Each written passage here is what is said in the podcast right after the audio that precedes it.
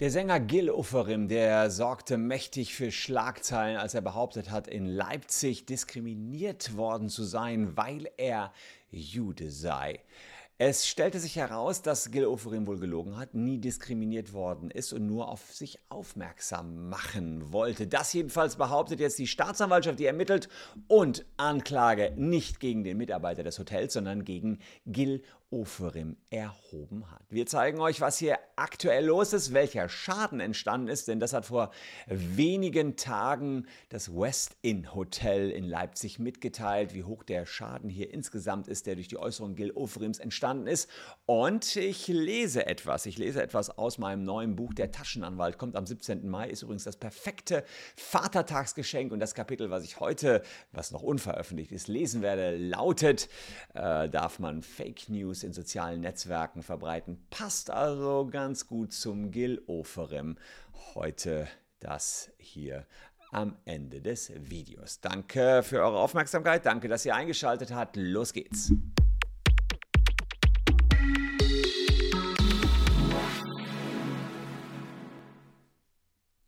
Hallo, ich bin Christian Solmecke, Rechtsanwalt und Partner der Kölner Medienrechtskanzlei Wildebeuger und Solmecke. Und wenn ihr Bock habt, abonniert gern diesen Kanal. Ja, im Oktober 2021, da löste der Sänger Gil Oferim, das ist der Sohn vom berühmten israelischen Sänger Abi Oferim, einen eine Welle, eine Schockwelle über Deutschland aus. Alle waren bestürzt, viele Menschen in Deutschland, denn er schilderte darin, wie er wegen seines jüdischen Glaubens in verletzender Weise diskriminiert worden ist. Er schildert in dem Video, dass ein Mitarbeiter des West Inn Hotels in Leipzig ihn nicht einchecken lassen wollte und einer an der Schlange immer alle vorgelassen hat. Ich will euch nur ganz kurz ein paar Sekunden aus dem berühmten Video, was mittlerweile über vier Millionen Menschen gesehen haben, mal zeigen. Hier ist also Gil Ofari. Ich stehe auch in der Schlange. Und dann ruft irgendeiner aus der Ecke. Ihr seht also seinen Davidstern, der wird gleich noch wichtig werden, den hat er jetzt umhängen. Packt einen Stern ein. Und dann sagt der Herr B., packen Sie Ihren Stern ein. Ja, und die Staatsanwaltschaft sagt, so was Oferim hier sagt, das ist nie gesagt worden.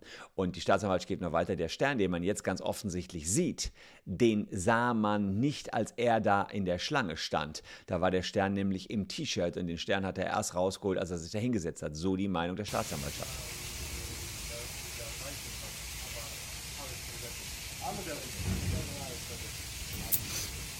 Und dann sagt er, wenn ich den jetzt einpacke, darf ich einchecken. Ja, also völlig entsetzter Oferim. Äh, Staatsanwaltschaft sagt, alles Schauspielerei. Aber auf die Schauspielerei, wenn es denn eine war, ich kann ja nur mh, hm, sagen, das ist das, was die Staatsanwaltschaft jetzt behauptet, gab es damals heftige Reaktionen. Zentralrat der Juden hat gesagt, die antisemitischen, äh, antisemitischen Anfeindungen gegen Oferim ist erschreckend, so wie zu hoffen ist, dass das West in personelle Konsequenzen zieht, hoffe ich, dass wir künftig auf Solidarität treffen, wenn wir angegriffen werden. Das Westin hat übrigens das einzig Richtige gemacht. Das hat die Mitarbeiter erstmal aus der Schusslinie genommen, suspendiert und die sind jetzt rehabilitiert. Auch Promis wie Jan Böhmermann haben damals sich auf die Seite von Ofarim geschlagen, wenn ein äh, jüdischer Gast von einem antisemitischen Rezeptionisten am Einchecken gehindert wird und vor Ort erst niemand reagiert und danach alle falsch reagieren, dann belegt, dass wir haben ein großes grundsätzliches Problem.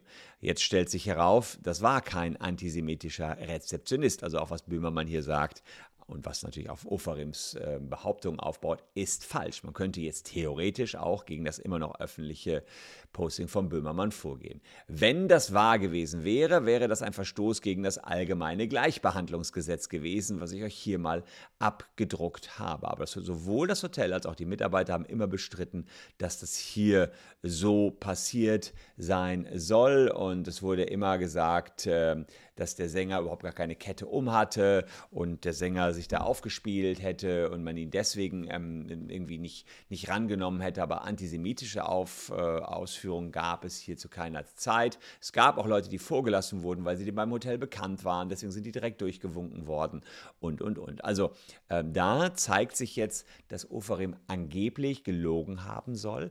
Und das Neueste, was die Staatsanwaltschaft dazu veröffentlicht hat, war das hier, eine Pressemitteilung. Und da sagt die äh, Staatsanwaltschaft, die Staatsanwaltschaft stellt das Ermittlungsverfahren gegen Hotelmitarbeiter wegen angeblicher antisemitischer Äußerungen falscher Verdächtigungen ein und erhebt Anklage gegen Gil Ofrim wegen falscher Verdächtigung, Verleumdung. Also wirklich den Spieß komplett umgedreht. Und ähm, die Staatsanwaltschaft äh, ist da ziemlich eindeutig, sagt die Behauptung von Gil Oferim, dass es gegen, äh, ihm gegenüber zu antisemitischen oder sonst herabsetzenden Äußerungen durch einen unbekannten gebliebenen Hotelgast und einen als Herr W. bezeichneten und damit eindeutig identifizierten Mitarbeiter der Hotel gekommen ist, sei und dass es ihm letztlich aufgrund seines durch das Tragen der Kette mit dem Davidstern auch nach Ausbekundung jüdischen Glaubens versagt worden sein Hotel übernachten konnte, nach Auffassung der Staatsanwaltschaft im Ergebnis der Ermittlungen nicht bestätigt werden. Also die sagen ganz einfach, das stimmt nicht. Und jetzt kommt hier die Entscheidung, dass man dann den Spieß rumgedreht hat.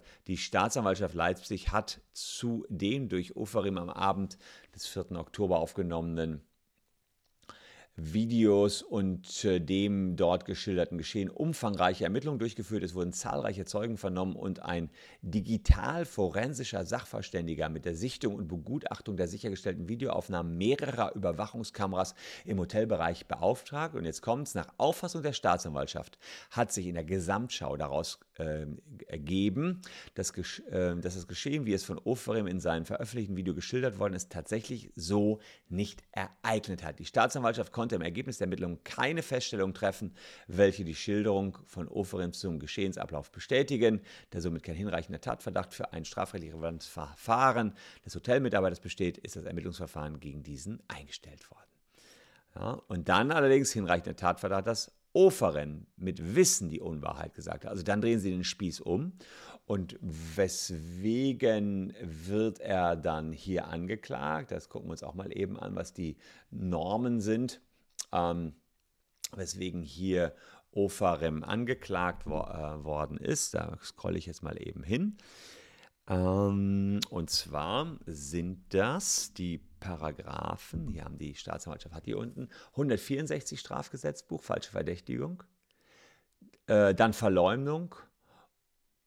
So. Und das sind also die, die wichtigen Sachen. Also wer, einer anderen, wer einen anderen bei einer Behörde oder einem zur Entgegennahme von Anzeigen zuständigen Amtsträger öffentlich wieder besseren Wissens einer rechtswidrigen Tat verdächtigt. Also rechtswidrige Tat hat Oferim nach Meinung der Staatsanwaltschaft den Hotelmitarbeiter verdächtigt, ähm, hier Beleidigung und was auch immer gemacht zu haben. Ja.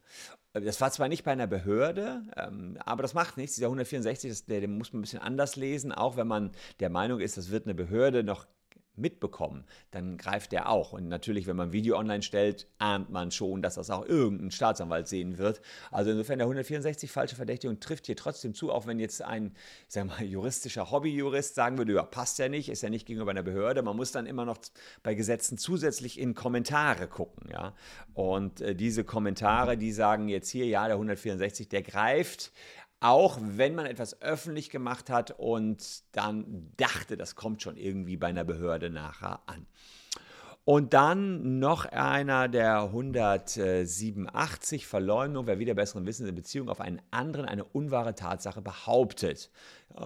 Und beide Male kann man bis zu fünf Jahre ins Gefängnis dafür kommen. Hat er natürlich gemacht, so jedenfalls die Staatsanwaltschaft. Er hat behauptet, der Hotelmitarbeiter habe ihn hier diskriminiert und bei so einem ähm, ja, sensiblen Thema muss man sagen, könnte es sogar zu einer Haftstrafe von Oferim führen. Das Ganze war ja so groß in der Öffentlichkeit. Man sieht also, äh, wie groß darauf reagiert worden ist.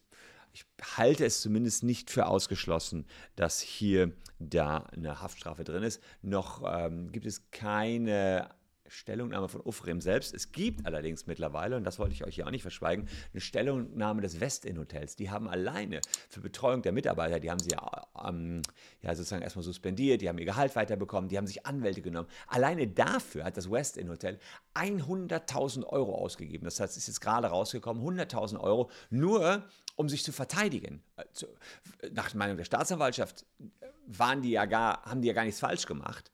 Aber dafür mussten die 100.000 ausgeben. Und was noch nicht da drin ist, und das finde ich auch ganz krass, da ist nicht drin ähm, der Schaden, der entstanden ist. Denn dieser Image-Schaden, der müsste gigantisch viel größer sein.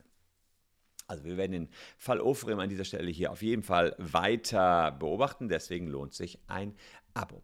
Und was sich auch lohnt, das zeige ich euch jetzt hier, ist ein Blick ins Buch. Ein Blick nämlich in mein neuestes Buch, Der Taschenanwalt. Ähm, das ist noch nicht veröffentlicht, deswegen seht ihr hier nur mein Manuskript, was wir verfasst haben, was in den Druck gegangen ist. Also es ist wirklich was, was, ist sehr, was sehr exklusiv ist. Ja. Ähm, und ich lese da jetzt das Kapitel, ist es strafbar, Fake News in sozialen Netzwerken zu verbreiten. Passt so schön zum Fall Oferim. Da gucken wir jetzt mal, ob der sich strafbar gemacht hat. Seht mal, hätte der Oferim damals schon mal einen Taschenanwalt gehabt, ähm, wäre es vielleicht gar nicht so weit gekommen. Denn so wie es aussieht, hat er hier Fake News verbreitet bei Twitter und Co. Übrigens der Taschenanwalt, perfektes Vatertagsgeschenk. Am 17. Mai ist er da.